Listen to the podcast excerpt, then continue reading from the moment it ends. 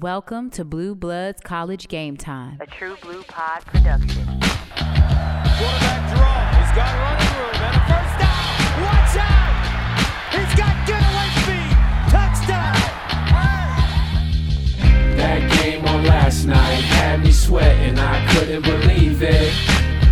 It was college game time, a couple of blue bloods out competing. College game day Saturdays, big time players making plays. All I really need is another weekend full of back to back games, just me and my friends. Man, I love college. College football. I love March Madness. Man, I love college.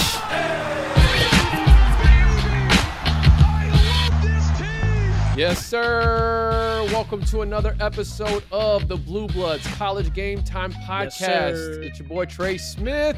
And it's your boy Brandon Holmes. Welcome to the Blue Bloods podcast, a podcast for the fans, by the fans. We are here again. I, I'm feeling a little bit more excited today, man. You know, this has been a crazy week for us. I thought we were about to lose Jim Harbaugh. Mm. Um, but Chris Balas just came out and said, looks like Michigan and Harbaugh coming close to a 10 year deal. Okay. Um, more money for the assistants, which is what he wanted. Um, looser transfer rules, which is what Mm. he wanted. Um, and more money going into the recruiting and the NIL deal package that's Mm. better, that's going to be competitive with the top SEC program. So sounds like man, he used that NFL some leverage and um after that whooping from Georgia, he realized this is what we need to be competing, Yeah. competitive, and, and we went and got it. So I'm in a good mood today, man. I can't complain. Yeah.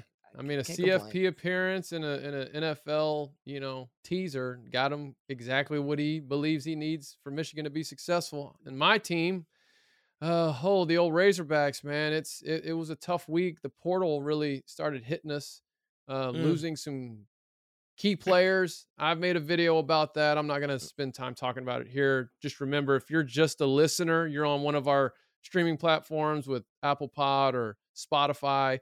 We always post bonus content videos Yep. on our YouTube channel at Every Blue day. Bloods CGT. Uh, fresh college sports content every single day. Well, B Holmes, let's get into the Blue Bloods double dribble because the one the, the thing on everybody's mind right now is the national title game, Alabama versus Georgia. We Yeah. are going to break We're that game that. down and preview it. That'll be how we close out this episode. So just hang tight with us if you're listening. But we're gonna get into our Blue Bloods double dribble. Obviously, I mean, college football, it's the last game of the season. Shh, can't believe it, man. Oh. That um, was fast.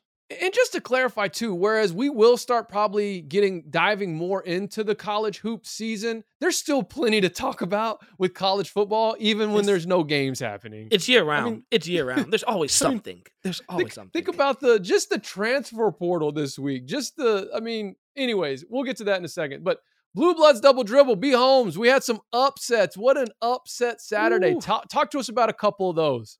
Man, um, the first one, man, I actually watched it. Uh, was uh, Texas Tech versus number six Kansas. Um, and here's the crazy thing: I didn't know this till some guy uh told me on the, on the video and, and some of the Texas Tech group. So Texas Tech, Texas Tech beat KU seventy five to sixty seven.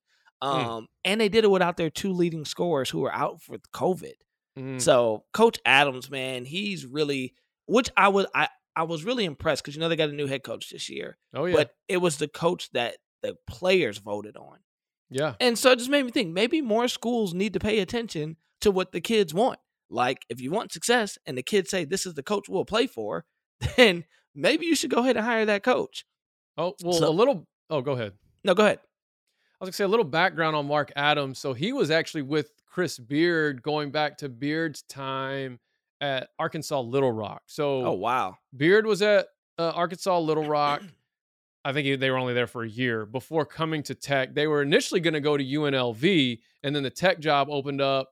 And but even before that, so Adams was at Texas Tech as like on the admin side, the basketball ops side with Tubby Smith. Then he went to Mm. be with Beard at, at, at uh, Little Rock. Then came back as Beard's assistant in Tech. And what he kind of became known for is he was like the defensive mastermind Yeah, behind their yeah. schemes and how they how hard they played. And if you look at Texas Tech's kind of rise to prominence on the basketball side of things, they went to the Elite Eight, then they went to the national championship game, and they essentially did it with like two and three star recruits that they Yep. just developed and got to play extremely hard and extremely tough, physical, relentless, just brand of basketball.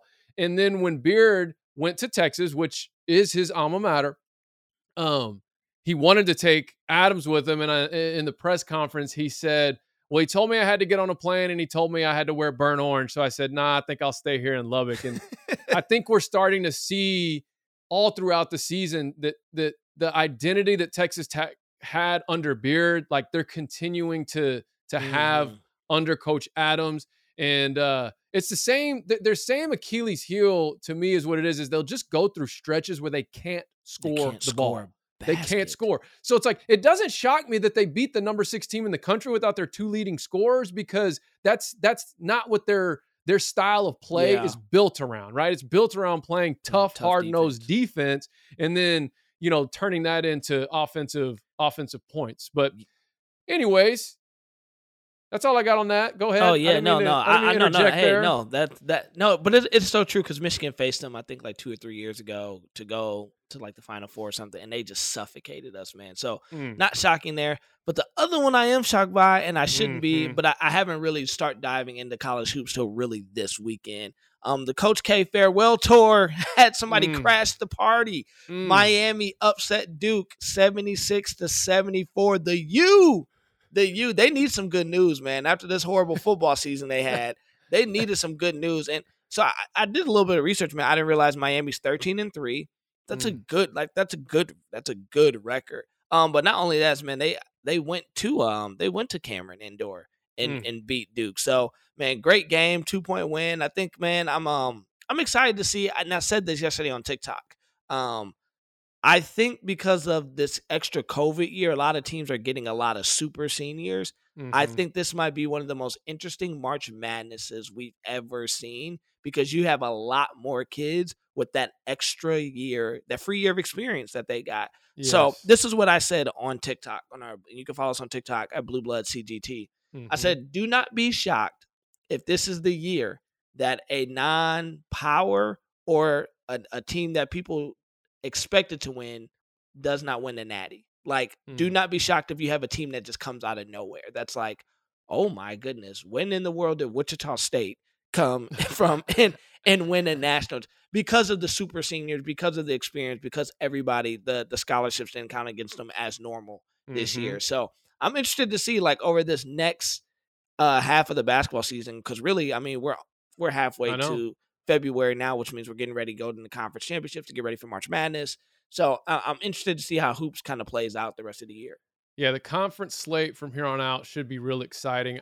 From where I'm sitting right now on a college basketball side of thing, I still think it's the Baylor Bears to lose. I think that them winning it last season sort of lifted their lid and Mhm. now there's like this mentality to match the talent that like we're supposed to do this, right? Mhm. and what Scott Drew's been building for for the last two decades there. Um, I mean, it all came to a head last year, finally winning, busting through, getting that championship. You know, we've we've hear year in and year out about when is Gonzaga going to become that. Yeah. You know, you don't really always hear it about Baylor, where they've kind of been that same type of team. Difference is they come from a Power Five conference, and I'm telling you, they don't have the same type of guards as they had last year, but they what I've watched of them this year from their ability to score, their length, their it's like they've got these Kevin Durant 2.0 type players. And what I mean by that is not that they're near his skill set or like yeah. like right, him, Right, right. but the the unique combination of of size, length, and skill. Right. Yeah, most most yeah. people have that much length and that like they're not really going to be real skilled Handling with the the, ball, ball, in their right. hand. Yeah, yeah. And so they have a unique combination there. They play just hard nosed defense as well. I mean, I think Baylor, it's it's theirs to lose this season as it pertains to college hoops. But like I always say, when March rolls around, Anything's possible. it's man. anything's possible. So uh, we had a couple others though. We had uh, those were our two top ten losses. Well, I guess Yep. Duke was top top three, Top- top, two. yeah, I mean, top they're the number two team in the country. Um, and don't don't listen. We know. I mean, Tech was top twenty five too. I mean, they were yeah, they, they, were they were they- number they 25. were number 25. And if you didn't see that video, especially if you're a tech fan, uh, B. Holmes put up a bonus video about that game specifically. So encourage you to go watch that to get a quick breakdown of that one. But um, man, we had Iowa State, number 11, fell to OU. And I Mm. said this weeks ago when OU and Arkansas were getting ready to play in Tulsa. I said it. OU was coming off a heartbreaking loss to, I believe, Butler, where they had allowed like a 19 or 20 point comeback in the second half. I Mhm. said Porter Moser, who remember he took Loyola Chicago to the Final Four. That was the the season Yep. when they had the the the uh, I can't remember her name the the nun like the older nun in the wheelchair. Uh, anyways, oh, oh, what is it? Um, was it Sister Loyola. some- Yeah, yeah, sister. yeah, Loyola. Chicago. Yeah. Chicago. Um, but this guy he is a mastermind. And I said it weeks ago. I know it looks right now like oh, you might be having some type of down year, but I'm telling you, by the time February and March rolls around, this is They'll be going to be a team to watch. And they just put it, they just took care of Iowa State. Um, That um, brought you some joy, I bet. and played phenomenally. Oh yeah, Iowa State. What's funny is I don't even connect it to basketball, Yeah. but yeah, now that you say that, yeah, Iowa State number 11. Um hey, talk about a team that needs some good news after Right. that disappointing football season. uh number 14 Texas. So we just talked about Beard's former team. Well, now his current team, uh they just lost to Oklahoma State. Here's what my question is going to be for Beard at UT Mm-hmm. can he get the top rated recruits to play the style of basketball that he demands No, that's that's all i'm going to leave it at and i'm not going to try and answer that question right now but i do believe if you even look at tech because after that year they went to the elite eight and then to the national championship then he brought in like some five star like some top rated Mhm. guys and they kind of seemingly took a step back and then you know, kind of got back to their, their their roots, and then last year, in fact, played I think Arkansas in the second round and lost to go to the Sweet 16. But when you're at Texas, you're going to get the top players in the country. absolutely. I mean, you're at a place where you can go get the actual Kevin Durant's of Right, of, the, world. and I just wonder, will he be able to get them to play the style of ball that he believes in? And it's very similar to the question that I asked about Shaka Smart, because you look at Shaka Smart and the success that he had at VCU with that havoc style of basketball. Mhm. And then he comes to Texas and it was just a different type of player that he was getting in. And they, I don't Right. feel like Texas was really ever able to play the style of basketball that Shaka Smart truly believes in, which is why he went to Marquette. And, And I don't know how they're doing currently, but I know to start the season, they they opened the season with like a couple of big time uh, upsets, uh, Mhm. playing the style of ball that he believes in. So we'll have to see how it plays out. The thing about Chris Beard, though, I mean, this guy's coached in the he uh, coached in the ABA. He's I mean, he's won literally everywhere he's been. So I'm sure he'll figure it out. But I just something to keep an eye on as he gets his his tenure with the Longhorns uh, kicked off, um, or I should say tipped off. um, number 15, Alabama fell to Missouri. Um, You know, Alabama, they're I hate to say this as an Arkansas fan, but they they're actually a fun team to watch because they kind of play that old school Loyola Marymount style of ball. You know, Mm. you know the system. If you ever watched the Mhm. thirty for thirty, Yeah. that's about it. But with the Hank Gathers, Bo Kimble, where it was just get up and down, you're shooting threes and layups and dunks, man, and that's that's how they play. And you kind of live and die when you play that style of ball. But But it's fun. um, it's fun to they watch. fell to Missouri. Yeah, it is fun to watch, but Missouri took care of them. And then finally, Hmm. to wrap up the, the double dribble, at least all that I have this week, is uh, uh Colorado State. They were undefeated. Uh Yeah. number 20 team in the country. They they suffered their that. first loss and uh who'd they lose to? I can't even oh, San Diego State. San Diego State. Brady uh, Hoke. Yeah, yeah. San Diego State. And I don't know, is old boy still there? Uh uh Fab Five, Michigan's coach. Um or did he Oh, retire finally? He's he been there for years. I thought he retired. Steve, retired. uh, uh, Ooh, you about to get me in trouble. I shouldn't. come on, this. I'm gonna get you in trouble because this one. Ooh, oh my gosh. If You know what I'm talking about, though. Yeah, but if you'd have never asked me the question, I would have gave you the answer. won the title with. uh, Ah, he is not there, so you're off the hook. Brian, what season is this for him? Oh, I guess he hadn't been there for a few years, huh? Steve Man, I'm- Fisher. Steve Fisher. There you go, Steve just in time. Okay, so his last season was all all the way back in 2017.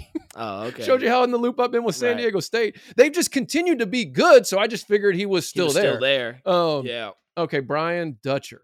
Where did he come from? Let's see. Oh, he was his Might have been a assistant. System guy. That sounds like Steve. Oh, and Dutcher was his assistant at Michigan. Okay. Makes sense. Okay, so there's some Michigan roots right there. Come some more. Michigan roots with I'm San Diego for him State. Now, now that I know. They're like they're like Wolverine, West Coast Wolverines, man. Football really and are, man. basketball. Football and basketball. That's awesome. So anyway, so Colorado State lost first lost season. They were number, number 20 team in the country, but basketball, it, it's only going to get more and more exciting from this point on as January plays in. You get into February where you're getting into the second half of conference slate. Early March, you get into those conference tournaments, and we will have all the action as uh, the Blue Blood College Game Time podcast continues to uh, play out and, and and go week to week. But be Holmes, yep. you hit me with this. You said we got to talk about it. The Ohio State saga. Oh my Anytime you get a chance to to, to have a topic like this, I know it, it, it touches a special spot in your heart. It does.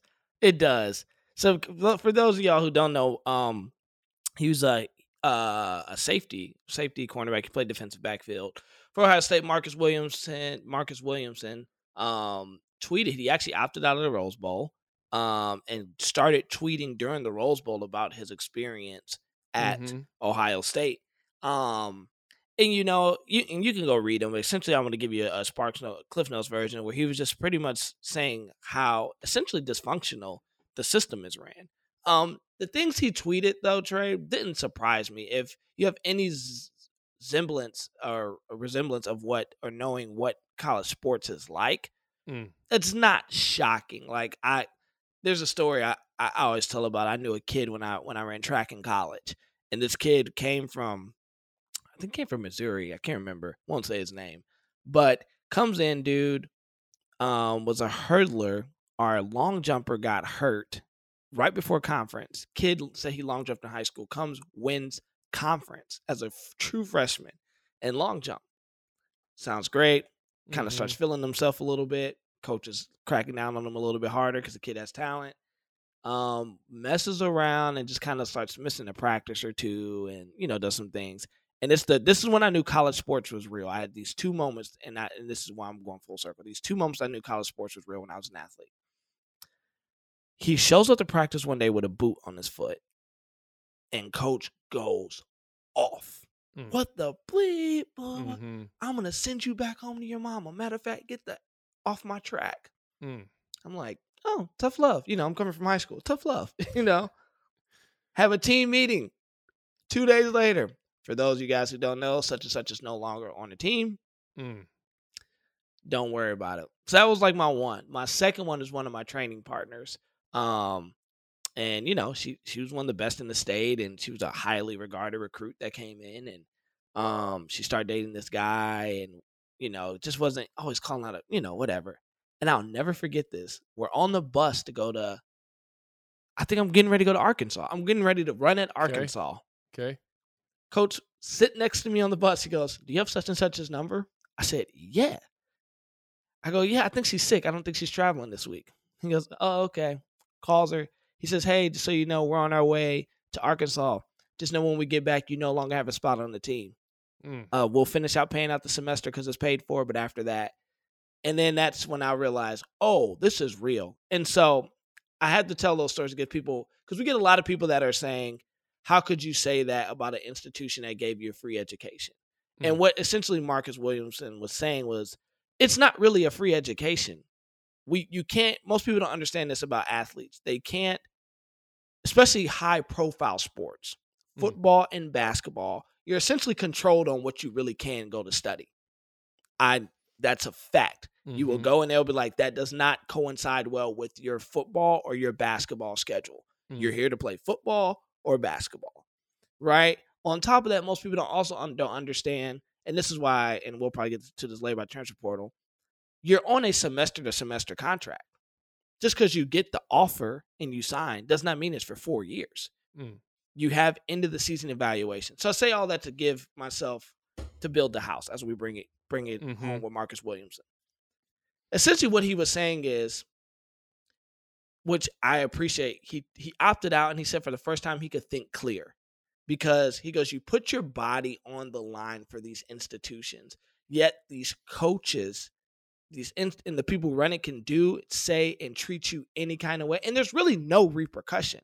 Like, and every and it puts you in a weird position as a young man or a young woman, because women, a lot of college athletes that are women go through this, and it's not as highlighted because it's a woman's sport. Um, Mhm.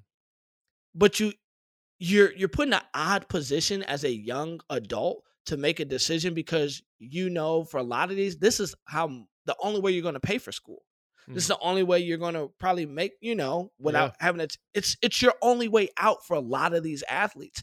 And so you put yourself under immense pressure um you put yourself under a, a lot of body fatigue you'll play hurt because you know the moment I take a play off or I decide not to go, they can either cut me because they want to, or the next guy's going to come up and take my spot, or woman's going to take my spot, and then Mhm. I'm still going to lose and get cut. And so these kids put themselves in weird, peculiar places because what I mean, what what else they're going to do? And then I'll add on to the fact of you have the pressure of like I, I can say for Marcus, you're praying in front of hundred thousand people every Mm. week, millions actually, because Ohio State's always on TV, and so I think Hey, but it- as you said, that's why you go to Ohio State. that's why you go to Ohio State, right? It's it's the trade off. And anybody who Yeah. said that this, the thing is why I highlighted it and why it, at first it gave me joy, but I'm like it's sad because it's really just showing like, and I hate ragging on the guy because I really want him to do better. Like I I, I champion all people for the most part, hmm but it showed me the kind of like it showed me what I thought always kind of went down in Urban Meyer programs hmm it like you heard about it, but as we know in college sports, winning cures and covers everything. If Mhm. you win, nobody cares because you're winning and you're bringing in money and you're bringing in notoriety and you're bringing in the top flight athletes. But to me, it's it highlights a problem that we have, not just in Ohio. It's not just an Ohio State problem. I believe Mm-hmm. it's just a college sports problem, and that's why I'm actually such a major fan of the NIL deals Mm-hmm. because a guy like Marcus Williamson, who's not going to get drafted, he's not. He's probably not going to make it in the league. Mm. But I wonder how much money he could have at least made while playing for Ohio State, being an Ohio State starter. right. He he probably could have made, and I'm and I'm and I'm being, I'm I'm being conservative. He could have made at least 150k over his four years, Mm. if not more, probably more. Mhm. Um, so I just think it, it's a I think it's a problem in college sports. I think NIL brings a little balance, but I think this highlights a grander picture for a lot of these athletes and the pressure that they face. Mm. Um, because that's the thing most people don't understand the ins and outs and the between the lines of it of you know i used to hear that argument all the time well you're getting a free education but i'm told what i can study hmm like they get to tell me what i can study hmm and they're they don't also tell you like most kids don't know that when they sign. This is a semester to semester contract that you sign. So after the season ask any athlete. You'll have your end of the season evaluation and your coach tells you if he's going to re-up. Mm. they'll tell you hey we're going to we, we decided to ex- continuously extend your offer or hey son just so you know you didn't cut it. We're actually bringing in three new five stars um, your spot's no longer here. I mean, Jim Harbaugh caught a lot of flack when he first came to Michigan, and he wasn't guaranteeing five-year seniors that they get the Mhm. fifth year. He was telling like you have to earn your spot. Mm-hmm. That's just the polarization of college sports. So I thought I thought it was weird that he did it during the Rose Bowl, but I also see why he um it's when everybody was tweeting about all you know it's in the midst of the Mhm. game um and i just hope man that it sheds some light on college sports in general um because i think there's some systematic things that need to be fixed Well, and I had two things um, from that because I read the thread when it like started trending. Which I mean, you know as well as I do. He did it during the Rose Bowl game because that's when it was going to get the most attention. yep exactly Um, right But it reminded me of when we had uh, Dwayne Autry on our show. right? Mhm. And we interviewed him. And if you haven't heard that, I'd, I'd highly recommend you to go listen to that. Uh, Great interview. He's a former. He didn't play big time D1 ball, but he is a former college football player. He's um th- played professionally in the arena and indoor leagues, and has kind of become a, a, a, a top player in that regard in those in those leagues. But he really just provided a very sound perspective on a, across multiple different topics. Mhm. But one of the things he spoke to was exactly what you were just speaking to, where he was talking about balancing being a, a- student athlete and a or being an athlete and a student because you remember he was saying he was on partial track scholarship, football scholarship, and And academic scholarship. Yeah. But he talked about how often once he hit a certain kind of notoriety, he would get pulled from his classes to Mhm. tend to tend to athletic obligations that weren't necessarily even directly related to practice or a game. It was more of like interviewing with a local media or a newspaper. And he, I don't remember specifically all the details of it. And that's why I say, if you haven't heard it, it's just a great interview. I'd Yeah. recommend you go. It's on YouTube and it's on our uh, streaming platforms. But he talked a lot about that as far as just know if you're going to go be a college athlete, just remember like you got to go in and make sure you get everything out of it while you're there because they're definitely going to get everything everything out of you. out of you.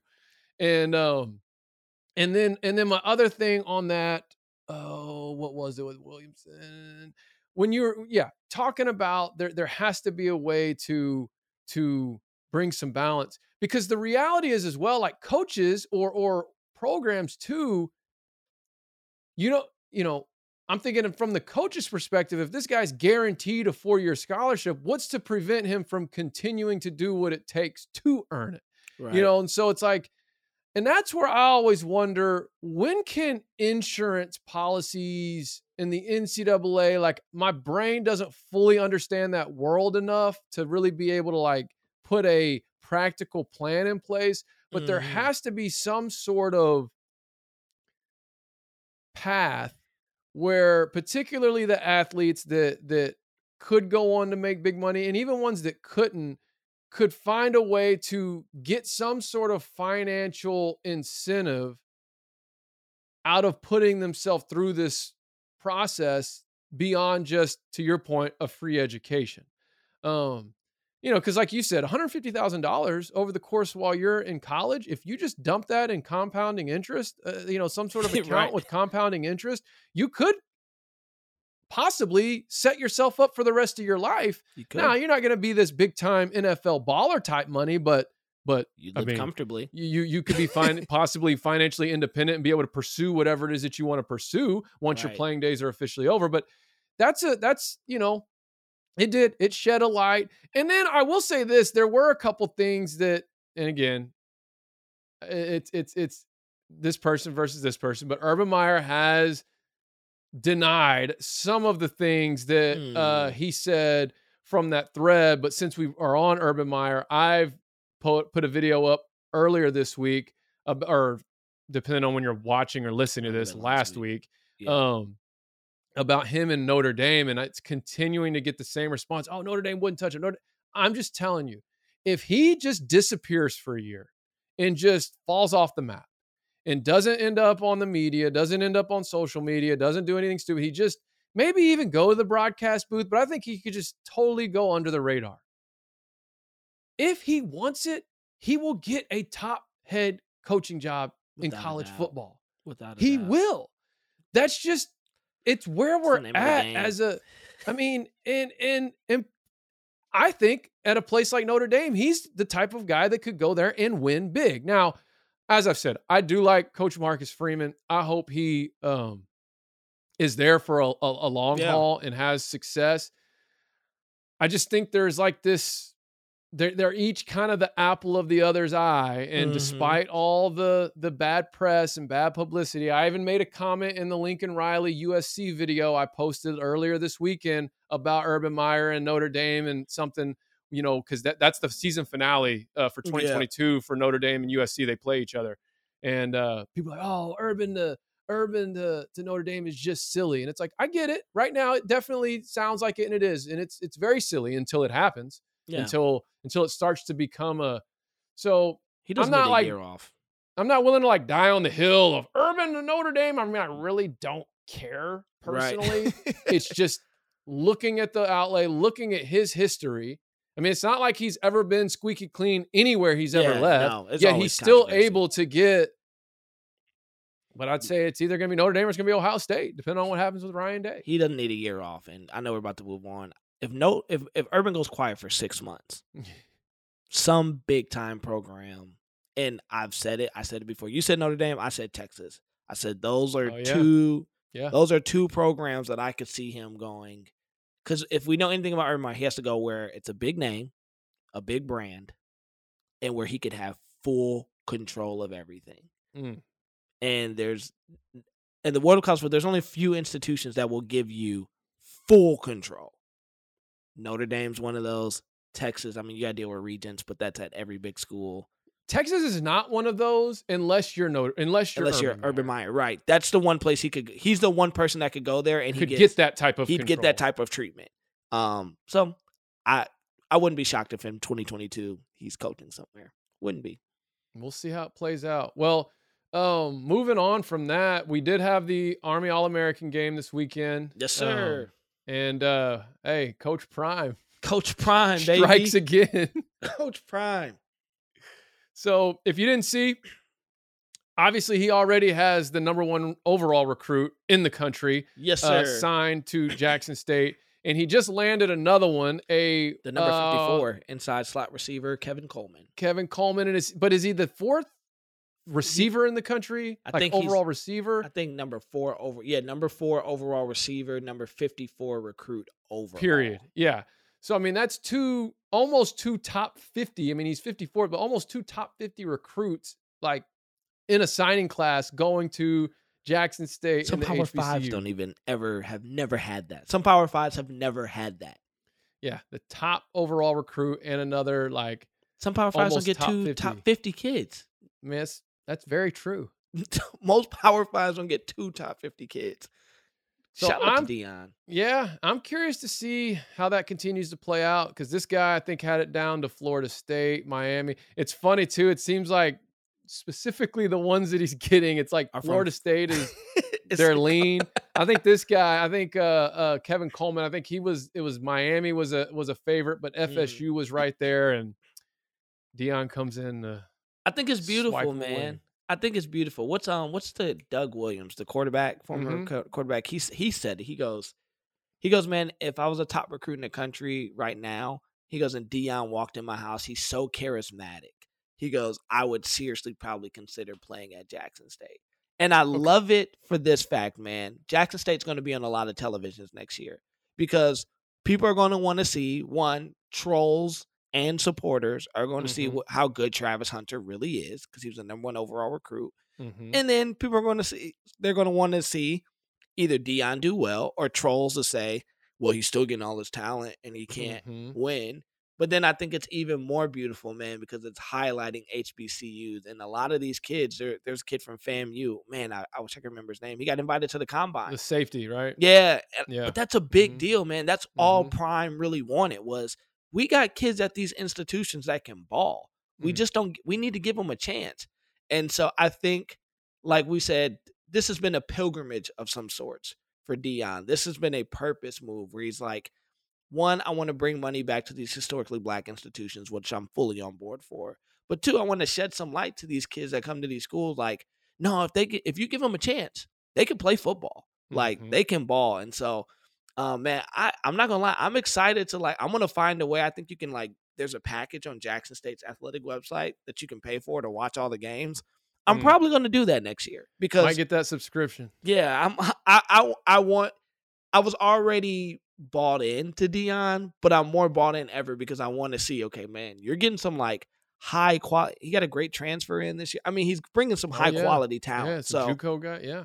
I, Well- I, I'm all on board. I I was able to watch probably four or five Jackson State. Jackson State was always either on my second or third screen on uh, college football Saturdays this season because I was able to get them on mostly on ESPN three. So you just Mhm. go into the ESPN, watch ESPN app, and so I was able to kind of watch them. And another, I mean, his sons being on the team adds to the storyline Yep. of why they'll probably. I could see them to your point getting more like ESPN two, even some ESPN games, maybe depending on that day of the weekend week. slate and Yep. who they're playing. Here's what I think people sometimes kind of forget too is when they're so quick to go, "Oh, it's cheating." Like remember when when uh Travis Hunter, right? That's Mhm. the number one. That's number one guy. It was like, oh, he has a multi-million dollar deal with Barstool, and that's what set it up. You know, it's all this, this. You have to remember, all these top recruits have families, right? They have dads, they have uncles, they have moms, they have aunts, Mhm. they have grandparents. Who did all those people grow up or or in their adult life watch? Like, who was their favorite player, right, during their era of what when they were exactly like like I can't think of another coach who has that type of influence as a player over Mhm. the fathers, uncles, moms, aunts, even grandparents yeah. of today's, you know, high school athletes. And, and and today's, you know, up and coming college athletes. And so there's not anyone really in that pocket of people who don't know who Deion Sanders Right. is. exactly. I mean, like, and this is, I'm going to say it.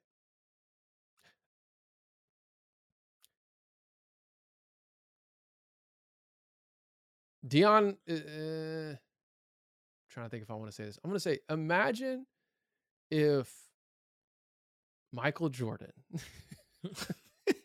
even though I, I do have to put Mike in a totally different stratosphere as it as it pertains to like name recognition and like iconic status. Even though, don't get me wrong, Deion, I mean, playing both sports, doing what he did, and impacting the culture and impacting the game and Mm. becoming as notor- notable as he was. But I'm just thinking if someone, and, and here's my point: if someone like Michael Jordan became the head basketball coach.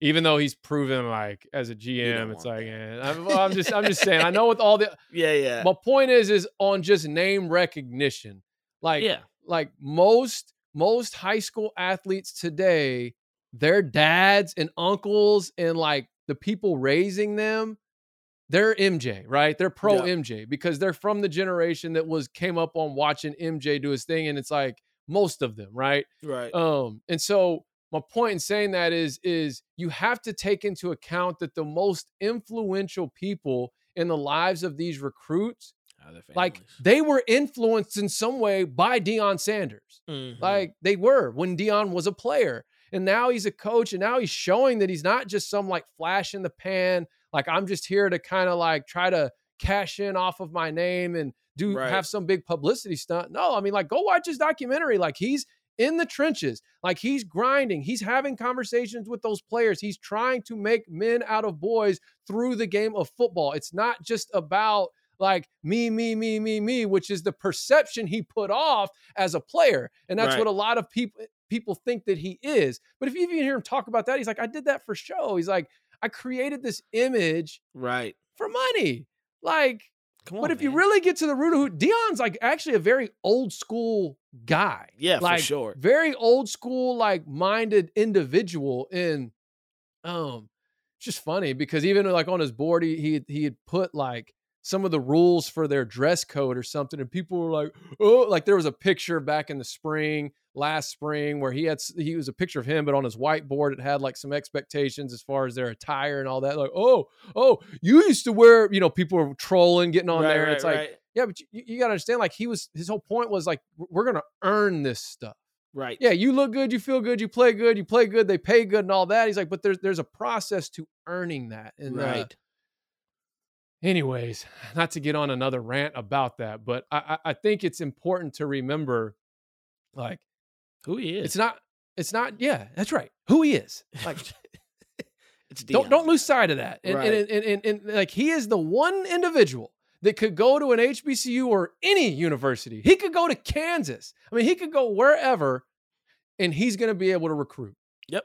because of what he's already done in his career as as as a player. And then you look at what he did really for decade, two decades in the Dallas area as Mhm. a little league coach. I mean, that's what's crazy. A lot of top rec- that are becoming top recruits were a part of his truth football program. Right. And then people also forget, man, he coached the All American game every year with Under Armour. Yeah. So he's never lost touch of the current youth. And we Yeah. have to remember, we've said it on an earlier podcast. All these kids talk. Like this is the new era of athletes. Just because a guy's in the league, that doesn't mean he's not talking to the guy that's coming in in high school. Like they're always at camps together. Like ev- social media has shrunk the gap Yeah. of you being able. So I, it's like the top number one. Travis Hunter, I'm guarantee you, has some NFL guys' numbers in his phones. Guarantee you, Mhm. he talks to some of those guys. So Mhm. those guys now play a role because everybody knows Prime. And everybody can be like, man, yeah, I mean, Prime can get you right. And now these guys can ask pros questions like, do I really need to go to Florida State to go to the league? And it's like, nah, little homie, like, go here. He gonna get you right. And if you can ball, they'll come find. The game, is- I love it because the game of recruiting is still the game of recruiting, but Prime is adding a new type of a new type of swag that only he can bring to recruiting.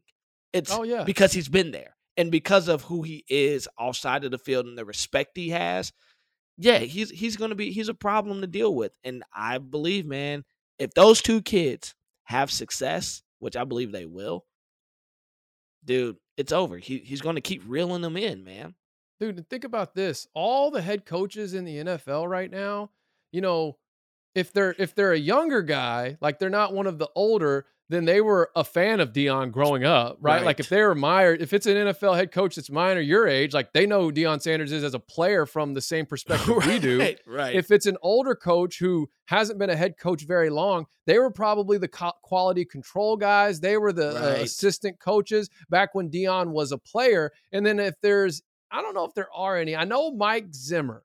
zimmer's his guy was- because him and zimmer talk all the time Yeah, he was the defensive coordinator or defensive backs coach in Dallas when Deion played in Dallas. Like my point is is he has just as much influence talking with these NFL coaches and execs hmm from his time as a player. So it's like if there's anyone that's going to be able to get someone a look, if he calls Mike Zimmer and says, "You need to come to this kid's pro day," Mike Zimmer's they're coming go. right In fact, Right. Mike Zimmer hired somebody from for his, his, staff, Viking staff off of Jackson State staff. his strength coach So, yeah, strength coach. So, anyways, uh, we we can move on from that. Um, I don't really have any other. There there was a lot. I know there were there were a lot of commitments that were made, and I don't.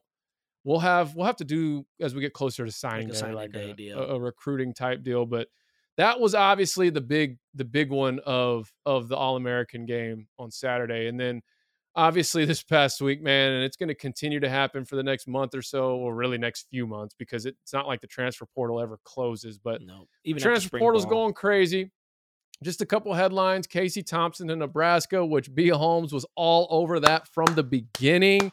Uh, you can go look through the archives of our YouTube channel. We hadn't talked a lot about that really at all on the actual podcast on our show, but there are videos and shout out to our Nebraska fans.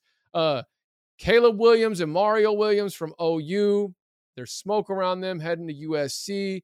Mario Williams is currently in Los Angeles. Caleb Williams, it's still kind of up in there. There's still Ole Miss. There's still Georgia. There's still all, you know, Mhm. couple different places he could land, but as of late, UCLA and USC are also expected to be up there in the running. So we'll see how that plays out. Uh, Dillon Gabriel, the former UCF quarterback, is now at OU. OU is now uh, allegedly making a rumor for Purdy, who Yep, you saw that. He also kind of uh, have have mentioned could be in the mix at Nebraska. Yep. Uh, is it Zach Calzada, A and M's quarterback, the guy who beat Bama? Auburn, Auburn. went and got him. and then uh hey, and then fresh uh, as of I think Sunday morning, uh uh Plumlee, uh Miles uh uh Yeah. the the Ole Miss backup quarterback, who play receiver this year. he is headed to UCF. So Oh, really? Okay. yeah. Cool. So he didn't that. could be the um he could he could be the the guy to to take that take the reins over there uh with Gus Malzahn and I think Chip Lindsey's who he ended up hiring. So anyways, I think when we get to talking about the transfer portal and uh, we, we can make this quick cuz we want to get to the the national title game preview.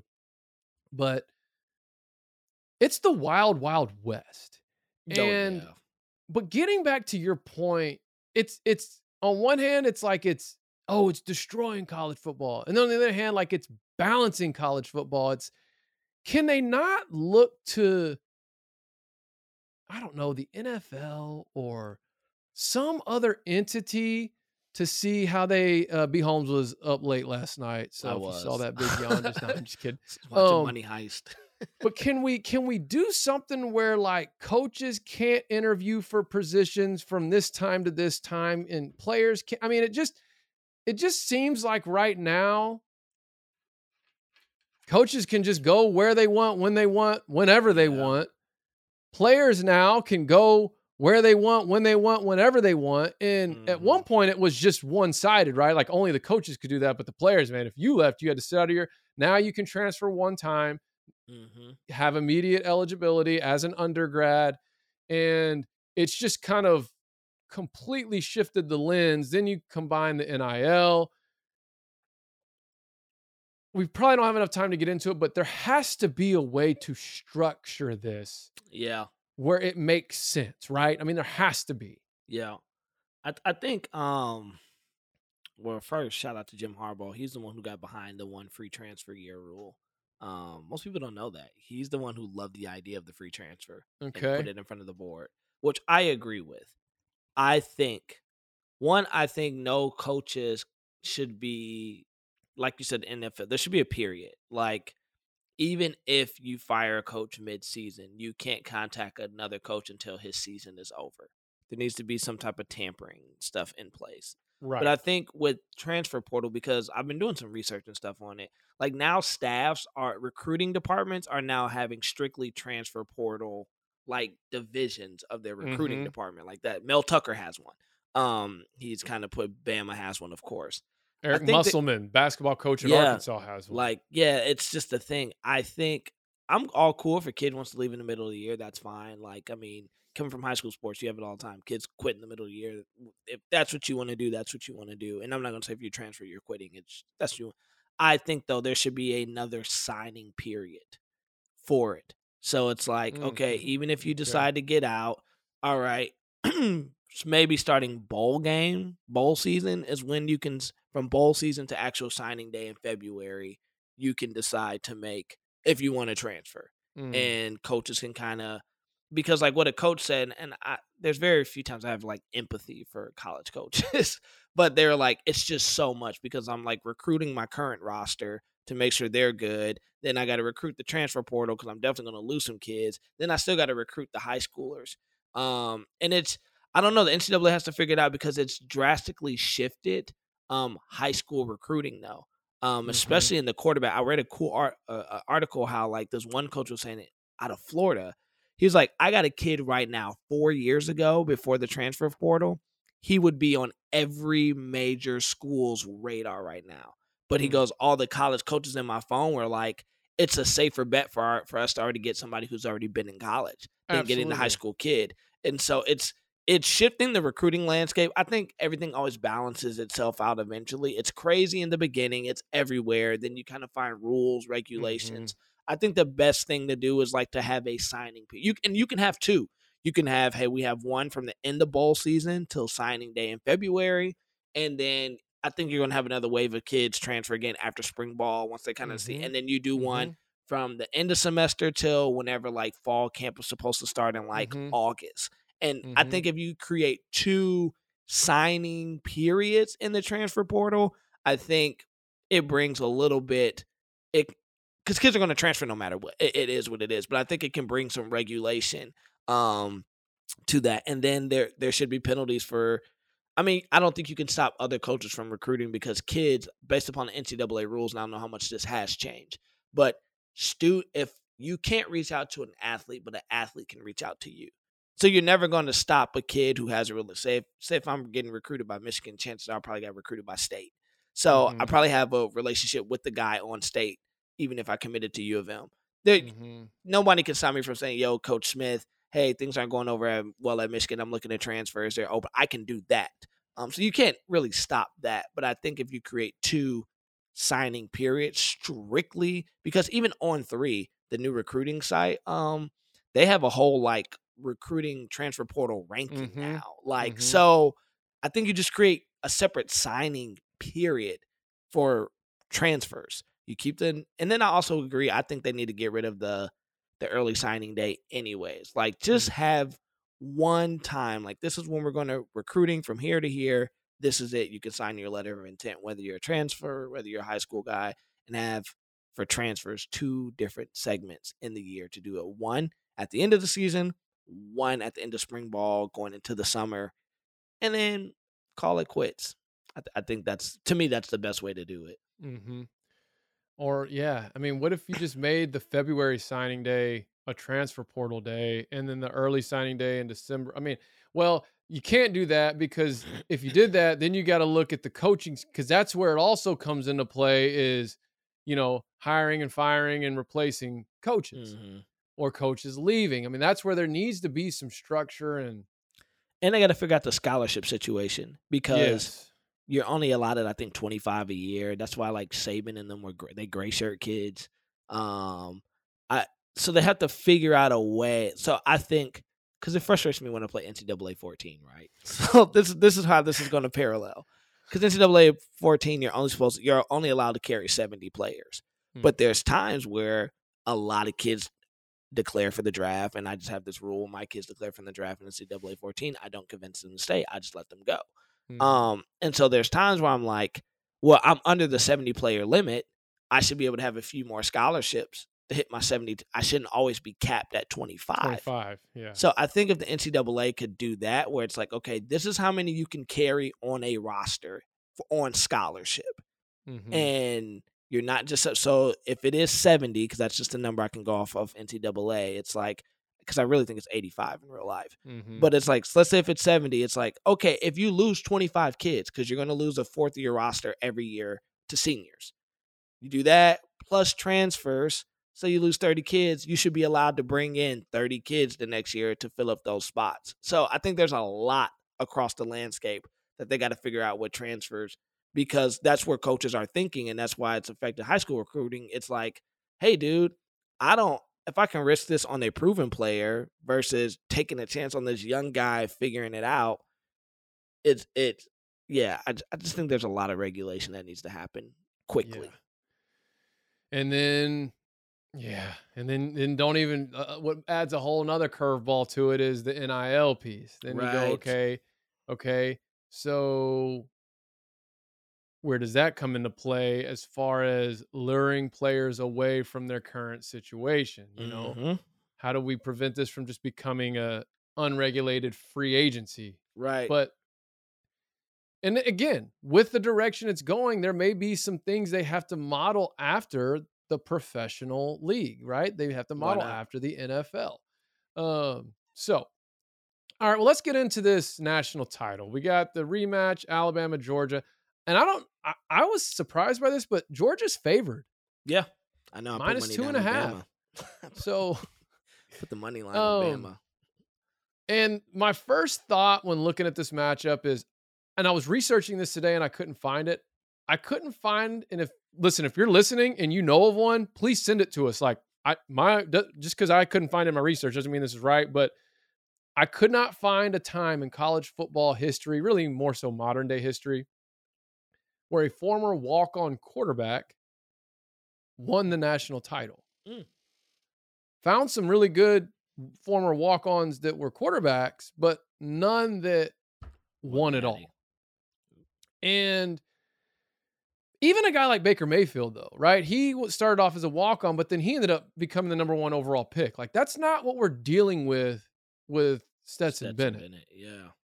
And I just can't see a scenario where Saban loses this game of this magnitude to Stetson Bennett. I- Now, I have some keys here because that's the, the angle I've been coming across. The, the angle I've been coming at this from is okay, if I'm Georgia, like, what do we have to do to win? Right. Mhm. And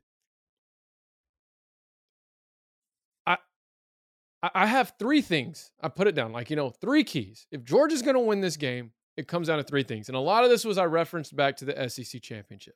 First thing is, this is like just a rule of thumb in football, but Stetson Bennett has to protect the football. Mhm. He cannot turn the ball over and expect Georgia to win because he's not going to go beat Bama, right? Right. So he can't beat Georgia as well. And you beat yourself when you turn the ball over. And if you think about the SEC championship, I think he threw two picks, and one of them was a very untimely pick 6 In Mhm. fact, it was when Georgia was down 31 17, but it was their possession in the fourth quarter. They were driving, moving the Yep. ball, boom, pick six. And that's when I think most people turn the TV off. Right. It's like, okay. And if they didn't turn off, like, this game's over. It's over. So he cannot turn the ball over if Georgia's going to win uh, this national title game. Secondly, I think they have to, and I don't know, there's two ways you go about doing this, okay? But they've got to prevent Bama from scoring in bunches. Yeah. What got out of hand in the SEC championship was the second quarter when Bama scored, I think, 24 points. They put up a 24 points. I mean, they almost doubled the amount of points Georgia had been allowing on average all season. They almost doubled that total in one quarter. Yeah. And so part of it was Georgia wasn't used to that type of Right. just when it rains, it pours because they hadn't faced that all season. But if you think about it, Bama controlled the game in the first quarter. Going into the second quarter, they were up 10 nothing. I'm were they up 10 nothing? Mm, With possession, I think, or did they go up 10 nothing at the beginning of the quarter? I think they went up 10 nothing to start the second quarter. It felt like they were controlling the game. It felt like they were controlling the tempo. It felt like they were controlling the time of possession. And then Bama just exploded. And they scored 24. I don't know if they were all unanswered, but they scored 24 points in that one quarter alone. And so somehow they've either got to control the time of possession, which means they're going to have to be able to run the ball early. But I Yeah. think I think that that keeping Bryce Young off of the field, unless they've got some mastermind strategy that they didn't display in the SEC championship, which who knows, maybe Kirby Smart's got a plan for this. I just I I I think they're gonna have to control the time of possession and they're in order to keep Bama from scoring in bunches. Like they're gonna have to, if they're gonna punt the ball away, they got to at least have a drive, right? Like Yeah. they they can't go three and out. Like if they're going three and out and they're turning the ball over, like they don't stand a chance. And then finally, I think they have to build an early lead, similar to what they were doing in the in- in round one of this, in in- Yeah. in part one of this, but they're going to have to build an early lead and they're going to have to get uh, Brock Bowers involved early and often. Like that was the one bright spot Mhm. of that SEC championship for Georgia. It's like every time they went to him, good things happen. Now, Right. the balance is Nick Saban has the film of that. And I'm sure the one thing he's been harping for the last week or whatever it's been is here's our plan for this guy. Um, but I feel like if Georgia's going to win this game, like it's going to be the style of game where they hold off a Bama surge. You, you get what I'm saying? Like, Nope, like where Bama's making a late surge to win the game. Georgia's offense probably is stalling out because Stetson Bennett, it's crunch time, and Stetson Bennett, like, just so they need to build an early lead before the Mhm. game really settles in. Keep Bama from scoring in bunches, control the time of possession, and not make Stetson Bennett have to go win it for you. Because if they end up in that situation, It's over. it's over. It's over. And all that to say, I'm I'm I'm predicting, as I said last week on this pod, Bama wins. when Nick Saban shows up to the national championship presser with the brown leather jacket, it's over. That was a Top Gun style brown Listen, leather jacket. too. Saban has looked so relaxed. Like even after they beat Cincinnati, just that picture that's gone viral. Like you just saw the look in his face. Like, dude, that wasn't even of that game though. I don't think. oh, it wasn't. Dude, I think Derrick Henry was in that photo. So I- Bleacher Report, I think, just snagged. Just snagged it and put him. If we're talking about the same yeah, picture, yeah, we're yeah. probably talking about that. Okay, well, whatever. I it's that's why the internet's powerful. I thought I was like, Uh-huh. if he was looking like that after they beat Cincinnati, it's this is what I say, man. Um, it's funny. Georgia's been calling um Bryce Young the gingerbread man. If the gingerbread man, you know, catch him if you can. If the gingerbread man can ball out. It's over. Now the only thing is Metchie is hurt. He tore what he tears ACL in the in the SEC championship game. Um, Yep. So that's one thing Georgia won't have to worry about. They don't have to worry about, but man, they did at least for that first half. But listen, if there's anything suspect about Georgia, um, is the back half. Now the problem, the thing is, their front seven can get to you quickly. Um, but that was like the one bright spot that Michigan that I did see when they played Georgia is when they did test the corners. We had enough speed to get behind them. We we scored on we scored both of those drives. We were able to complete long pa- passing plays. Mhm. Now, if Alabama can give Bryce Young enough time back there, I think he's he he torches Georgia's back end again. Um, so I mean, you you've kind of covered it all of the ways they can beat them. I didn't even go into an extreme detail because I just don't think they can beat them. I think not not because they're not more talented. One, I think Nick Saban is in their head. I think Bama is in their head, and I think it's one of those things. It's like Tebow time. Remember, like Tebow time when Tebow played, whether it's the NFL or college. You just had, and I had a friend that played against Tebow. Like he played at Florida State when, when Tebow Mhm. played at um, Florida, and he said it. I was like, "How real was that?" He goes, "He goes, it's the most surreal thing." He goes, "You're winning, you're playing good." Then he goes, "All of a sudden, it's kind of like how Malcolm talked about Johnny Talked about Manziel. Manziel. Yep. All of a sudden, you're just kind of like, it's happening."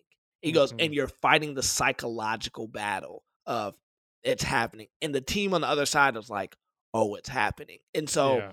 I think Bama has that for Georgia because what was it like two three years ago they did the walk off touchdown DeVonta Smith and Mhm. and Tua like I think like you said they have to get a lead and hold off the Bama surge because the Bama surge is going to happen and I think when the Bama surge happens it's going to come down not to plays it's going to come down to mental can Georgia not get in the in the scary position of it's happening it's happening because the Mhm. moment they start thinking it's happening it's going to happen and we've seen Bryce Young doesn't need much. Once he gets that spark going, it's hard to slow the kid down, man. Um, so my money's on Bama. I'm being honest. I don't bet often, but my money's on the Bama money line. to me, that's free money. Why bet against? this is what I'm saying. Why bet against the goat? Nick Saban is the greatest college football coach of all time. I will go down and say it. He's going to be the greatest college football coach of all time until anybody else can prove to me that they can beat him. Because what Clemson's the only person that beat him, and it took all world talent Trevor Lawrence, the Golden Boy, a child from Zeus, to come out of nowhere and have the game of his life. And Deshaun Watson got him. And Deshaun Watson. Okay, two, Yeah. two potential. I mean, Desha- we know what Deshaun was in college. We know what Trevor was in college. Like two all world caliber quarterbacks who both were yeah. first round draft picks, top of their class. Mm-hmm. to be Stetson Bennett's not that. He's not. He's not that. And Nick Saban, Mhm. as long he's gonna find a way, he's gonna. If, if if my life is on the line and I could bet on one game and one coach to win the game, I'm giving. I'm putting my money on Nick Saban. It's that simple. And, and the other problem is if you're Georgia or a Georgia fan is does Kirby Smart believe he can beat Nick Saban? Mm. It's crazy because you look at what they came out and did to Michigan. And you know on some level he has to have reverence for Jim Harbaugh just because of who Jim Yeah. Harbaugh is, was as a player, as an NFL coach, and then he's had tremendous success at the collegiate level. Never won it all, but neither is Kirby. And so, but it's like he it there wasn't you didn't get any type of sense that there was any type of mental advantage there. Mhm. But man, when it comes to Saban, and yeah, you're right. I, I saw that picture with that leather jacket. I mean, it looked like he pulled that leather jacket out from 1981. Boy, when he went and saw Top Gun when it first know, he- came he, out, He was a you know head coach at Kent State, no, I mean, or, GA or whatever. Maybe I don't know what he was doing in '81. I mean, like he's had that jacket for a while. He's had it it. for the right time. Um, I retweeted it the other day. I would love for this to be a good game, just for the sake of. Oh, if you're Coach just Nick. listening, B Holmes just held the camera up, held the picture up to the camera, showed his uh little Top Gun brown leather, Somebody you know, said brown. in 15 years, I've never seen Nick Saban wear a leather jacket. Bama by 90. I I just because you remember a few years ago when these two teams played in the championship, it was their first time seeing each other all season. yeah. um, because Georgia beat Auburn in the national title, or I mean, in the SEC, SEC. championship that year. and then Bama came in, and obviously they had Jalen Hurts, and they weren't able to establish the run. And that's the Mhm. thing with Georgia, and that was kind of the same thing that season. Is Saban knew, okay, if we're going to beat this team, we've got to be able to do it throwing the ball, and our best option throwing the ball is this freshman I have over here that I'm about to put in at half. Well, now, like he doesn't have that problem. now The it's like Stones the to make that call though. yeah, it is big time. Now it's the like I'll tell you what. What could really like how good is that guy at Georgia that's not playing? JT Daniels. Yeah, He's a How good is he?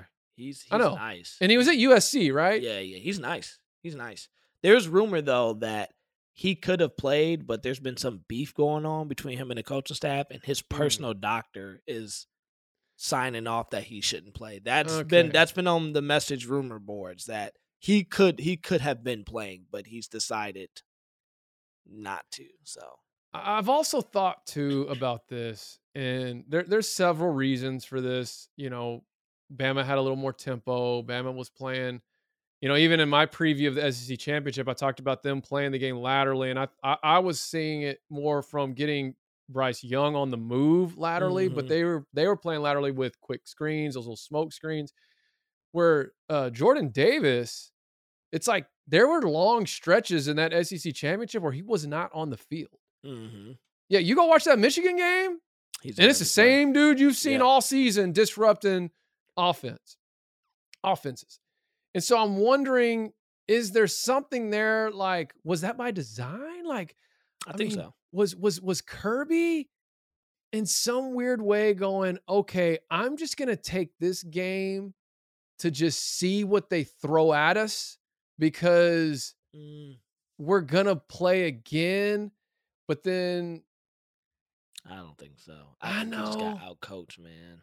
uh that I mean Now people did say maybe they didn't come out with as much fire because they were guaranteed a playoff it spot. wasn't do or die for them. but it's like this is how I feel, and I don't know. I I I just don't believe that because any athlete at any level, that's like I went to Centennial. Those who were Texas listening get it's like if I got an opportunity to play Frisco High twice in football, I want to whoop them both times. Mhm. I want to. There is no. I want to see them again. No, I want to. And you know, Georgia players have probably heard you can't beat Bama. So I'm. I'm. I don't think they. I would be shocked. Maybe they did, and they said, "Ah, we'll figure it out." I think they just. I think Saban just straight up outcoached them, and they were not prepared for what he rolled out there. It's just funny you, you just said that because uh, it took me back to how much times can change in a very short amount of time. And this is totally irrelevant to probably half of our listeners. But as someone who was at Frisco High, like Centennial means absolutely nothing to me because they didn't exist. Like when I came into Frisco, it was Celina and Commerce. We're like, we're like, you know what I mean? And then here Yeah, you are yeah, talking about, and I'm like, I would like, I, I mean, I mean, wouldn't it's have just, but for us, that was everything, man. could- Like, could- yeah, I just wanna be less. Like, Frisco. it wasn't even like they, they didn't, they didn't even exist until Yeah. after I left. And and it's just funny though how. But if you talk to anyone who's been to uh Frisco High in the last nearly nearly 20 years, Yeah. God, that's crazy. Yeah. Um, you know, they would they would feel the same way because Yeah, that's it- it become mean- this it this means something. rivalry. Yeah. But I used to come home mean, for the Frisco Centennial game, bro. Like that means something. To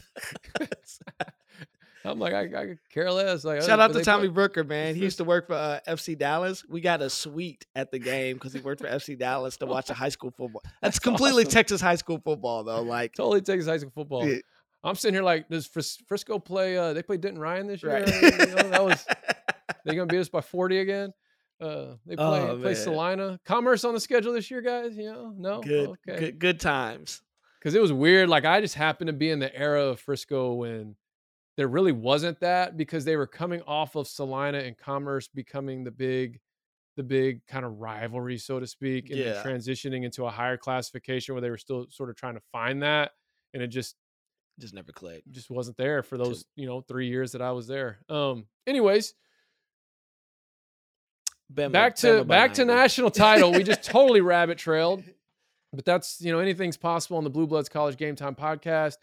Uh, I'm going Bama. I'm I'm hoping it'll be a good game just for my own college fandom because it's the last game of the season. I can't believe I can't believe we've made it this far And uh, if you're listening, man, uh, check out our YouTube and hit subscribe. We're Yeah. constantly putting up bonus content. And I mean, like I said, we're committed to keep rolling with this podcast until, you know, either the wheels fall off or the wheels upgrade. it's think go the one way or wheels are the gonna other. upgrade, man. The wheels are upgrading, man. Ah, Shout out to true. everybody that's uh subscribed, supported us. Yo, stay up on board on that YouTube, like you said, Trey, because man, that's I think that's where a lot of our off season news goes on. We we update every Mhm. day, so um, stay up on that. Make sure you subscribe if you haven't subscribed, man. We're um we're foot to the foot to the floor, pedal to the metal on this. Well, I think that's it, man. So Hit- here it yeah, is. So make sure you guys follow us on social media. uh, make sure you guys follow us on social media. You'll see Trace beneath us if you're watching. That's Mhm. on Twitter is at it's Trey Smith. At me on Twitter is at Real B Holmes. Um, we love engaging with you guys. Make sure you follow us on all platforms. Blue Blood CGT is our handle on every platform, and you can do the same thing for YouTube. YouTube is where it's at, though, man. We're telling Yep. YouTube is where it's at. It's where we're really just pushing our foot on it because um, I don't know, we just love the platform. It gives us an opportunity to like put out so much content, and so we're committed to give you content every day of the week. You're getting a new piece of content. Um, so subscribe to that, man. And um, hey guys, it's college basketball season, so sharpen up on your college basketball. Tommy said he was going to start looking at more college basketball so he can stay in tune. Getting ready, we'll probably do a March Madness bracket Oh, yeah. challenge, the No whole doubt. nine. Um, but man, we love you guys. Uh, thank you guys for committing, and until next week, man, peace. College, hey. college football. Hey. I love March Madness. Hey. Man, I love college.